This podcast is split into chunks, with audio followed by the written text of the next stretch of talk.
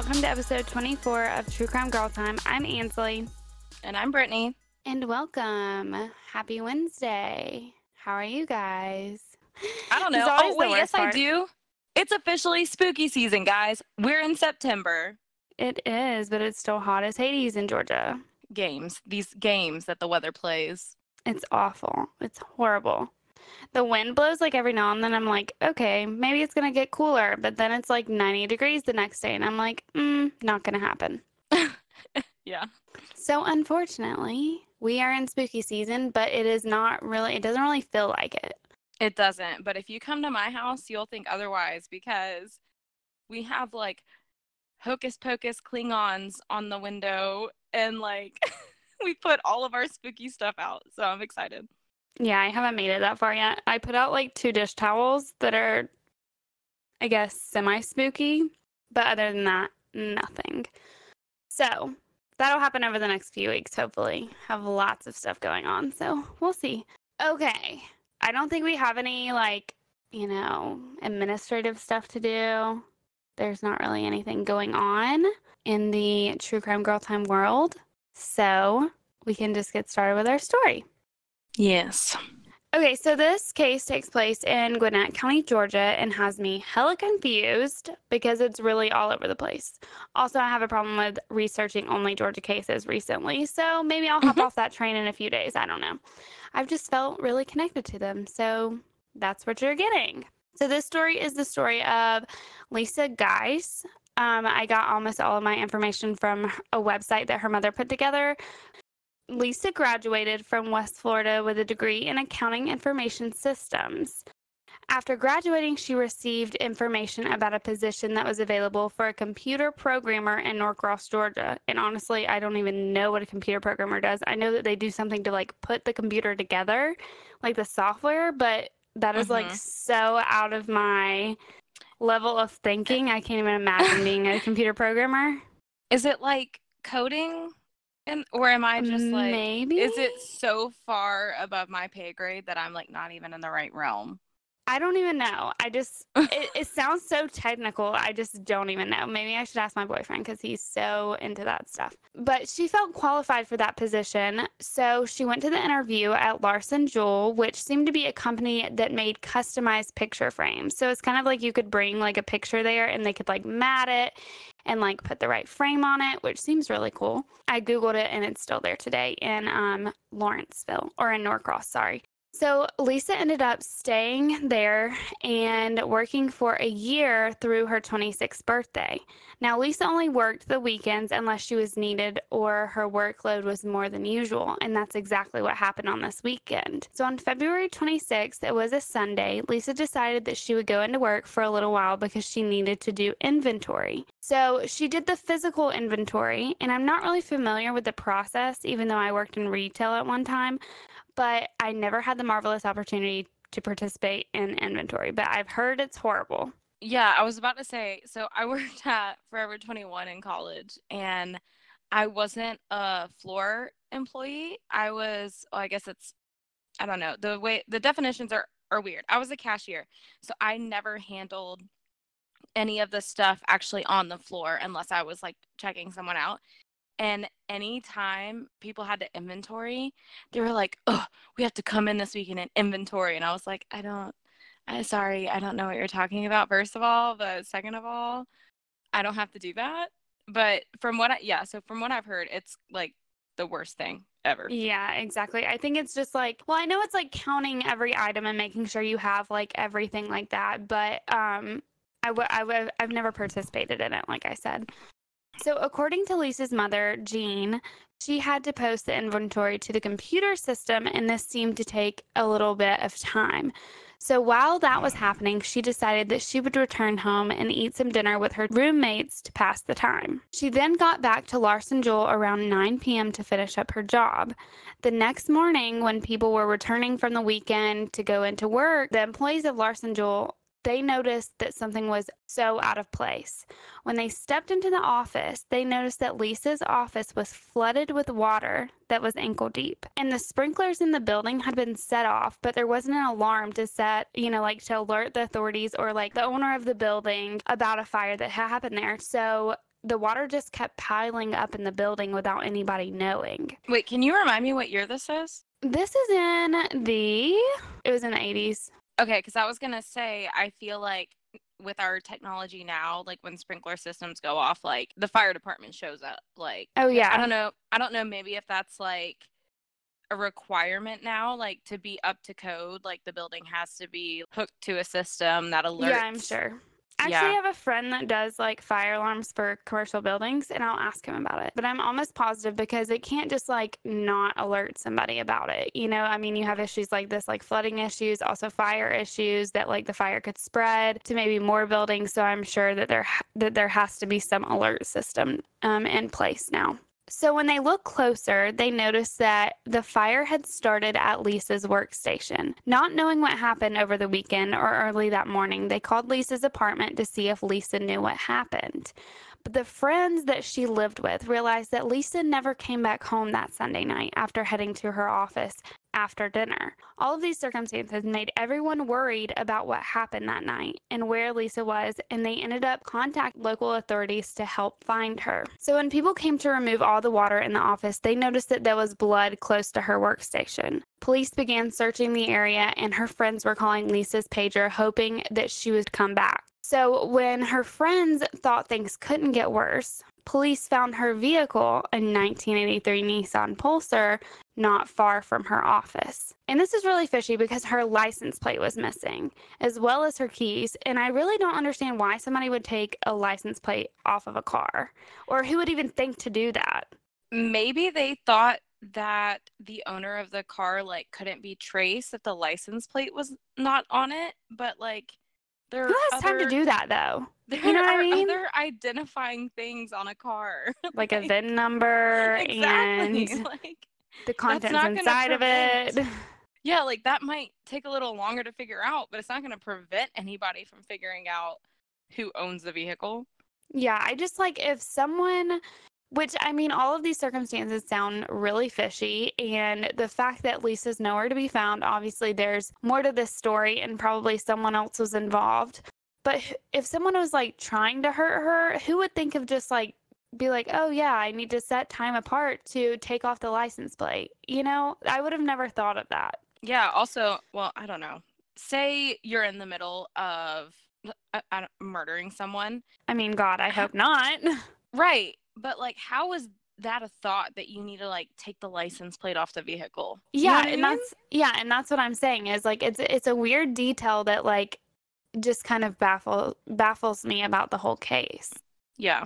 So another strange sight was that all of the contents from inside of her glove compartment was thrown all over her car by this point lisa's purse and pager were also noticeably missing until some workers near the larson building were working on the roof doing some repairs when they kept hearing the ringing of a pager they searched all over and they noticed just feet from them was a pager along with a purse. And just a little bit further away from that, police found the sweatshirt that Lisa was wearing that Sunday night when she went missing. So that's kind of weird too. Why- How does a pager get on top of a roof? Obviously, somebody threw it, but Mhm. why wouldn't you like that is such a weird combination of details you know like taking off the license plate and throwing a pager on top of a roof where you think nobody's gonna find it I w- it, this is not a joke because I know like people use this as a joke all the time, but it makes me wonder like if this person was on drugs, you know, because mm-hmm. just because of like the thought process that this person was having, like seems very out, Out of of the all norm exactly like out of all the ways to either destroy a pager or just to make it disappear, throwing it on the roof would not have been one of the options in my mind. yeah so i can see that too seeing that someone was on drugs to make these kind of irrational decisions. So, a few days after Lisa went missing, police came upon a ravine and found some unusual items that seemed seemed out of place as well. A 10 pound doorstop, that had last been seen at the Larson office where Lisa worked, along with a canvas mail cart. And I had to Google this, and it's like one of the ones from the movie Annie that she escapes in after Miss Hannigan is mean to her. Have you seen the movie Annie? No, I have I haven't. But I guess it, Okay, wait, I I'm gonna go ahead and stop recording this because you haven't seen Annie, and it's one of my favorite movies.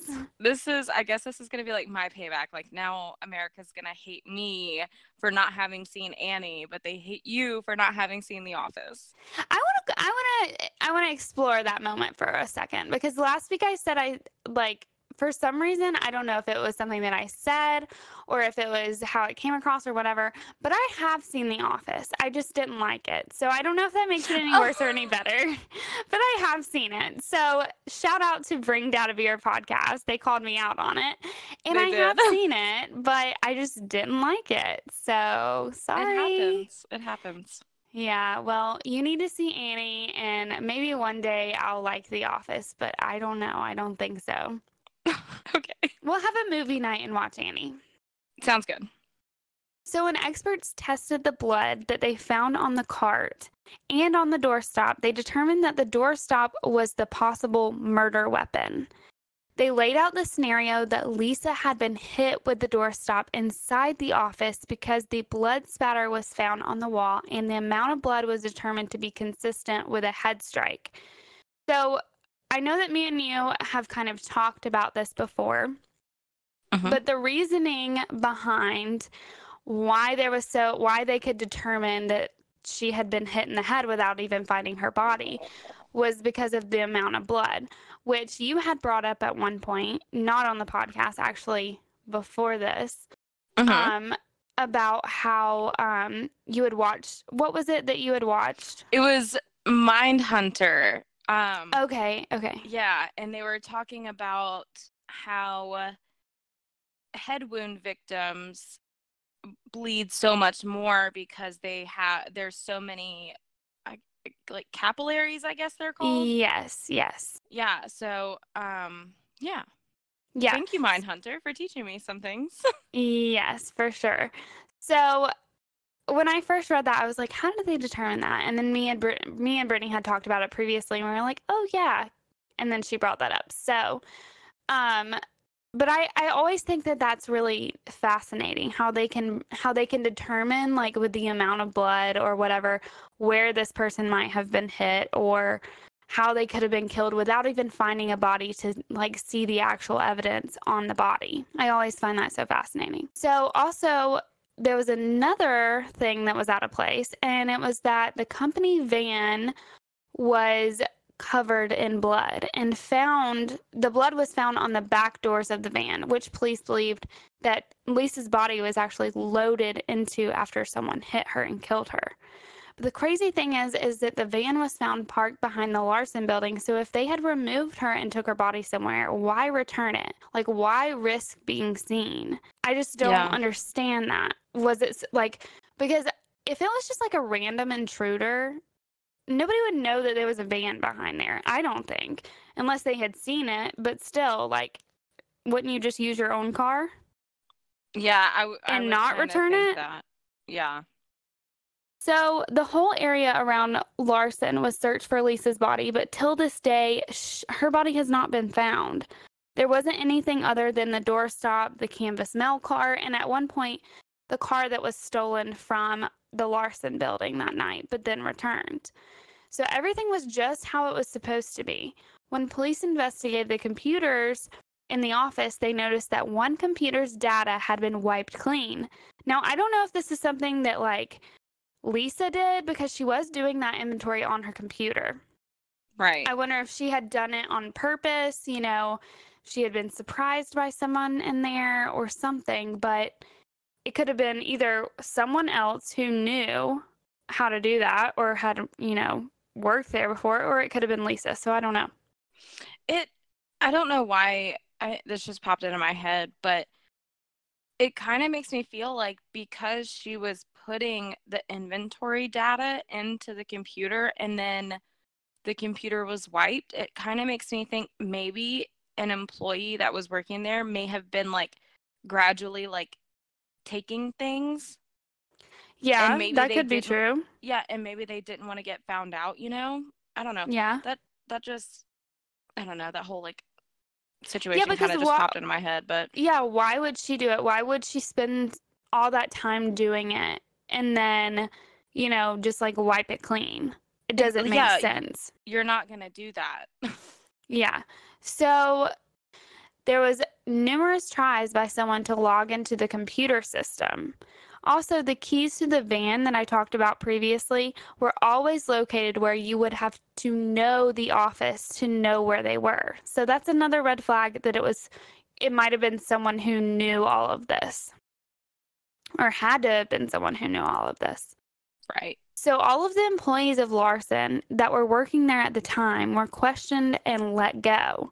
But the police had a suspicion of one person who was fired for falsifying his resume, his resume just before Lisa went missing. And he also was on probation for embezzling money from a former job. So, like I said, I used Lisa's mom's website, solvelisascase.com. And then I used missingadultkids.com and both didn't mention a name of, for the suspect. I did a little more research and it's his name has his her name has never been released to the public. Police arrested this person that I'm talking about, the ex-employee, on a probation violation, but he didn't say anything about Lisa or seem to want to cooperate them when they asked him about Lisa. But they did a luminol spray of the ex employee's car, and a few spots came up, but were too faint or too small to, to determine that it was blood. Remember how I told you about Cold Justice, that show on Netflix? Yes. And kind of like how years later people will come forward with information because they've lost loyalties with other people? Yep. Well, that's kind of what happened in this case. So the suspect's wife, ex wife, came forward years later and told investigators that she was positive that her ex had killed Lisa and that she was in one of the wells on his property in Talbot County, Georgia, which, might I add, is two hours from Larson Juhl. So if he were to commit this, he would have had to been already in the area or made that drive knowing that no one would be there that Sunday. Wait, so did her ex-husband work at Larson Juhl? Yeah, he was the one that was was um had the falsified, the resume? Okay. Yeah. Yeah. So she she told that to investigators and police searched the six wells on the sus- on the suspect's property and nothing was found in connection with Lisa. To this day Larson Juhl is still a company like I said like I said and still located in Norcross. Her roommates and she actually had a fiance at the time were um excluded as potential suspects. So, Mm. Gwinnett County officials haven't gotten any more leads in regards to the whereabouts of Lisa. And as of now, it is a cold case. But there's a few discussion things I want to talk about with you.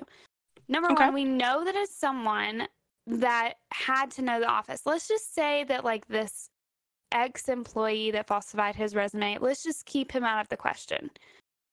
But it has to be someone that knows the layout of the office, considering the key, considering that maybe she was interrupted by someone coming in. You know, maybe they were already in there and she walked into this building and found them doing whatever she or whatever they were doing.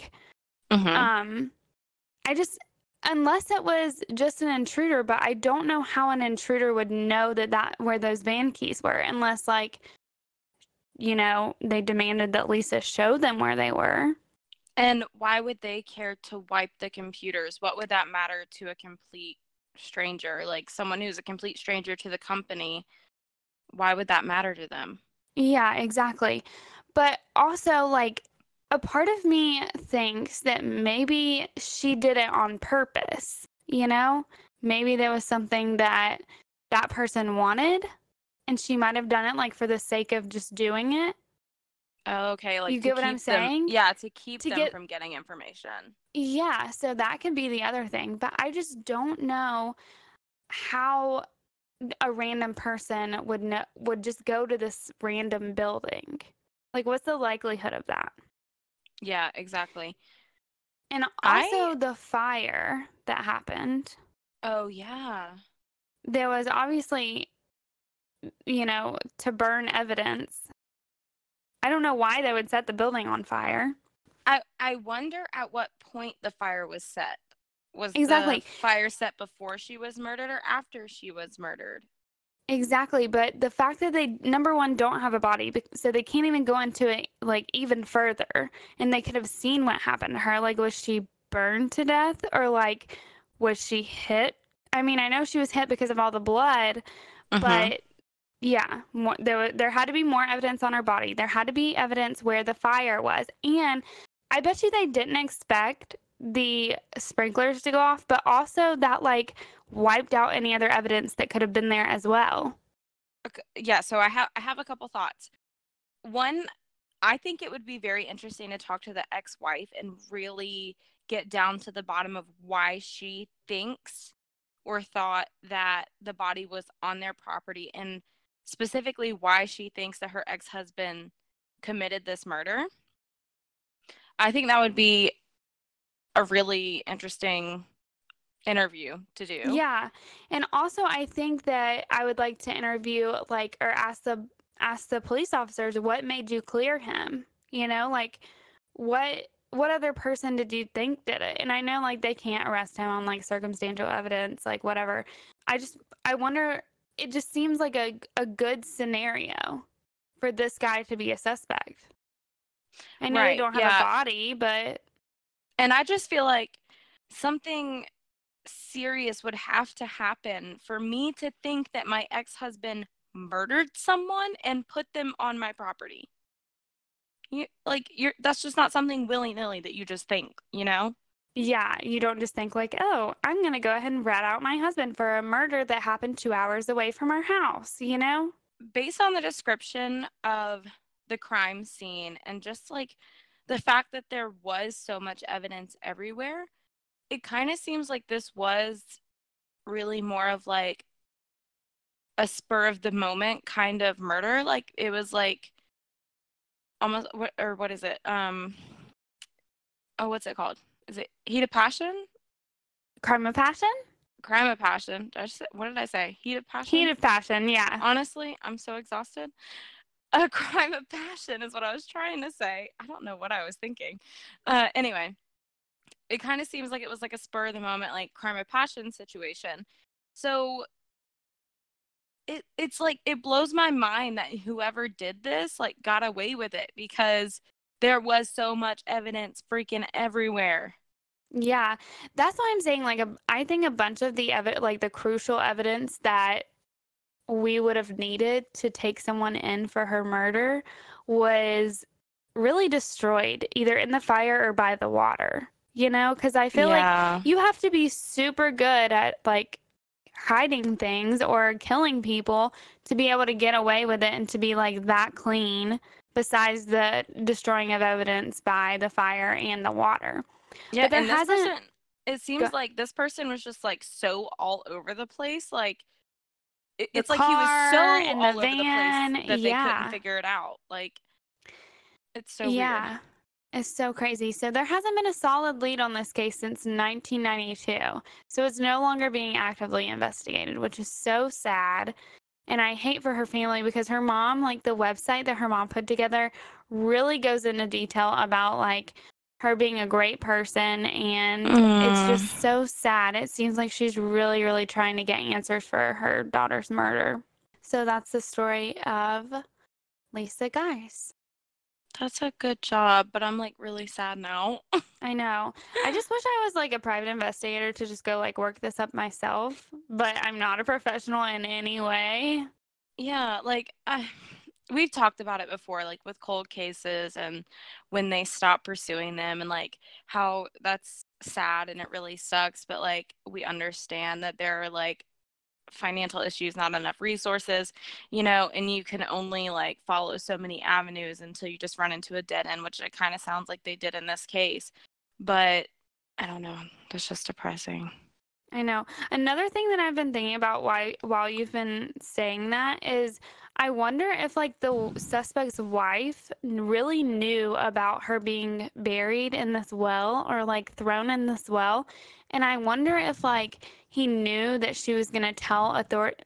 So, what if he actually went and like got this body out and buried it somewhere else? Yeah, like I, that I kind of thought the same thing like she said it's in the well and they went and looked and it wasn't in the well, but like what was to stop him from ever moving the body? Yeah. So I wonder how much time in between like the time that he or she told authorities and then they went or either the time that like they got a divorce and he was like she knows let me go do this you know or like relocate the body anyways just Right, thoughts yeah. after thoughts Yeah. after thoughts of the whole thing Yeah.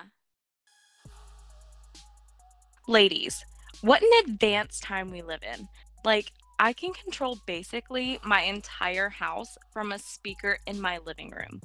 But one thing is the same coloring our hair.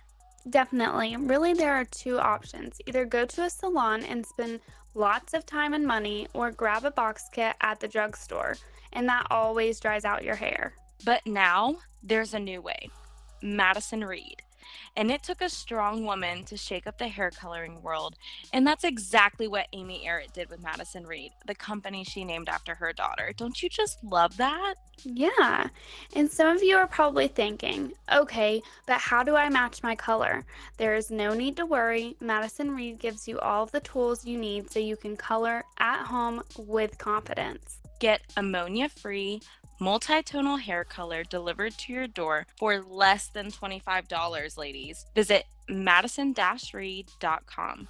That's madison-reed.com. Less than $25 and delivered right to your door? That's amazing. And now True Crime Girl Time listeners can get in on the amazingness and get 10% off plus free shipping on your first color kit by using code GIRLTIME. That's code GIRLTIME.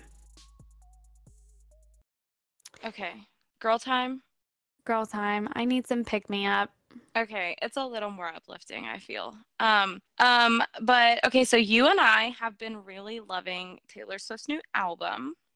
Mm-hmm. Um, I don't know if our listeners have listened to it. If you haven't, If you haven't, it's been like two weeks since it came out. What are you doing with your life? Go listen. yeah, honestly, like, and I will say, so I am a Taylor Swift fan, and I do enjoy her music. I will say that I don't like every song on the album. Oh, I Um, do. I, which is actually really rare. It's very rare that I don't like the entire album. Um, but yeah, whatever. I like the majority of it. It's only like a handful of songs. Um, and it's like some of them they just like remind me of things that I don't really like want to be reminded of or and things like that. But um so anyway, I saw this thing on Facebook and it was like fun facts about Taylor Swift's um, new album Lover. And I'm pretty sure it's on BuzzFeed. Yes. Okay. So I'm just going to read some of them to you guys. Some of them are, are like actually interesting, some of them really are not. But um, I enjoyed listening or listening, reading them. So one thing that I did not know was that the song Death by a Thousand Cuts, which I know you love that song, that song was inspired by the movie Someone Great. And I talked about that movie on what episode was that? I don't know. It was a, it was a while back. Yeah. But I remember you talking about it. Yeah. I, I don't know. I talked about it at some point. I love that movie. It's so good. But um I didn't know that. And after so I had already heard the song and after reading that and then going back and listening to it, I was like, "Oh my gosh, it's like I, like I'm thinking about scenes in the movie like as I'm listening to the song. It's so good." And then come to find out that the movie Someone Great was actually inspired by a song on Taylor Swift's album 19 er, sorry, 1989. Hmm. And so I they're like based off of each other. Yeah, and the it's so funny because the writer and director of Someone Great, her name is Jen uh Jen Kaytin Robinson. Mhm. she tweeted and she said i wish i wish this was my life she tweeted she said just started crying because i realized one day i'll be able to play my child the song taylor swift wrote because she was inspired by someone great Aw, that's awesome. i was like that is like the coolest thing ever okay then so the song london boy on Yes. the album. I I really love this song. Um and I don't know maybe if it's because I've been watching a lot of Love Island and so it's like I'm starting to say th- like I fancy things like and things like that because I mean it's like that's the words that they use. Yeah. Um have you ever watched Love Island? Um, I can't remember. I think I have though, but it's been a while. Okay. Um yeah, I love that show. So the voice at the beginning of London Boy. So I don't did you like catch the little speaking portion at the beginning of that song? I didn't. Okay, so there there's a voice at the, before the song starts and it says we can go driving in on my scooter, you know, just around London. And okay. the first time I heard it, I was like, sorry, what? and I didn't know whose voice it was either. But apparently it's Idris Elba's, and I hope I'm saying that right. I've heard it so many different ways. But it's Idris Elba's voice, and he said that line when he was on the Late Late Show with James Corden. Huh. Right. And it was while he was talking about the perfect date scenario. So she took that little snippet and put it at the beginning of the song London Boy. Oh my goodness. Yeah. So I love that too. And then the song It's Nice to Have a Friend. Um it took me a minute to actually start liking that song. I didn't I didn't like it from the get-go, but now I actually really like it. But in that song, um, there's a youth choir that's featured from the Regent Park School of Music in Toronto, and the proceeds from the sales of the library go to help fund the school. So Oh, that's really cool. I know. I thought that was so nice. Um, and then there are some facts like she wrote every song on the album specifically for this album. Like none of the songs are leftovers from other albums. She originally thought that she was gonna name the album Daylight from you know the song Daylight that's on the album. I really like Yeah. that song too. But after she wrote Lover, she immediately knew that that was gonna be the title of the album. Um, there are three songs on the album that she wrote entirely by herself. They are Lover, Cornelia Street, and Daylight. I love Cornelia Street. I do too. And actually, it was weird. So the first time I heard it, I didn't love it. and then the more I listened to it, I was like, oh no. I was like, I, I like it. And I was like understanding the meaning behind it. And I was like, yeah, yeah, no, I get this and I feel this hard. So yes.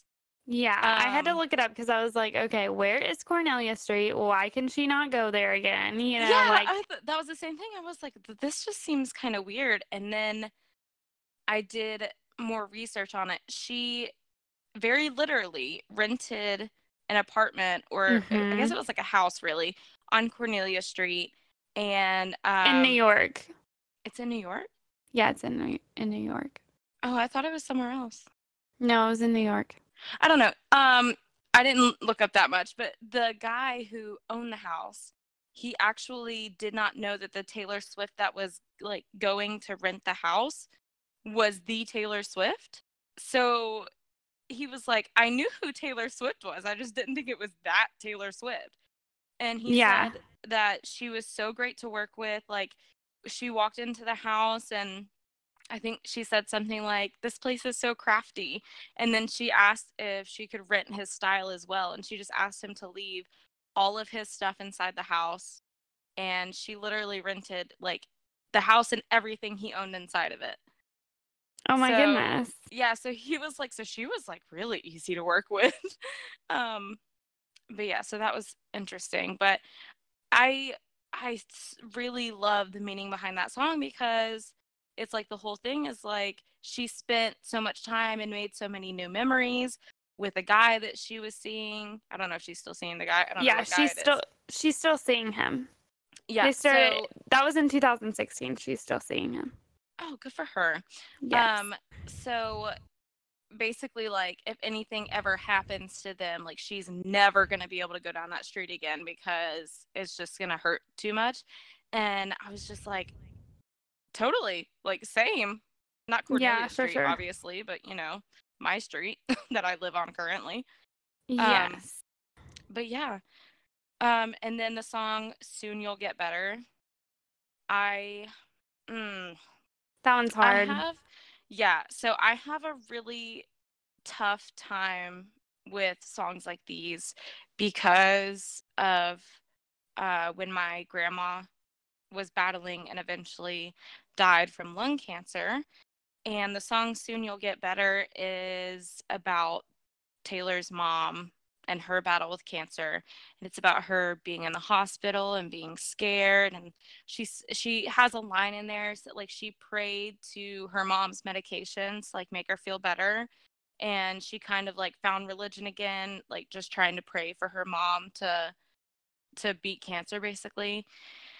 And so I I can't listen to that song because yeah, it's really I hard. Cry, I would cry every single time if I did.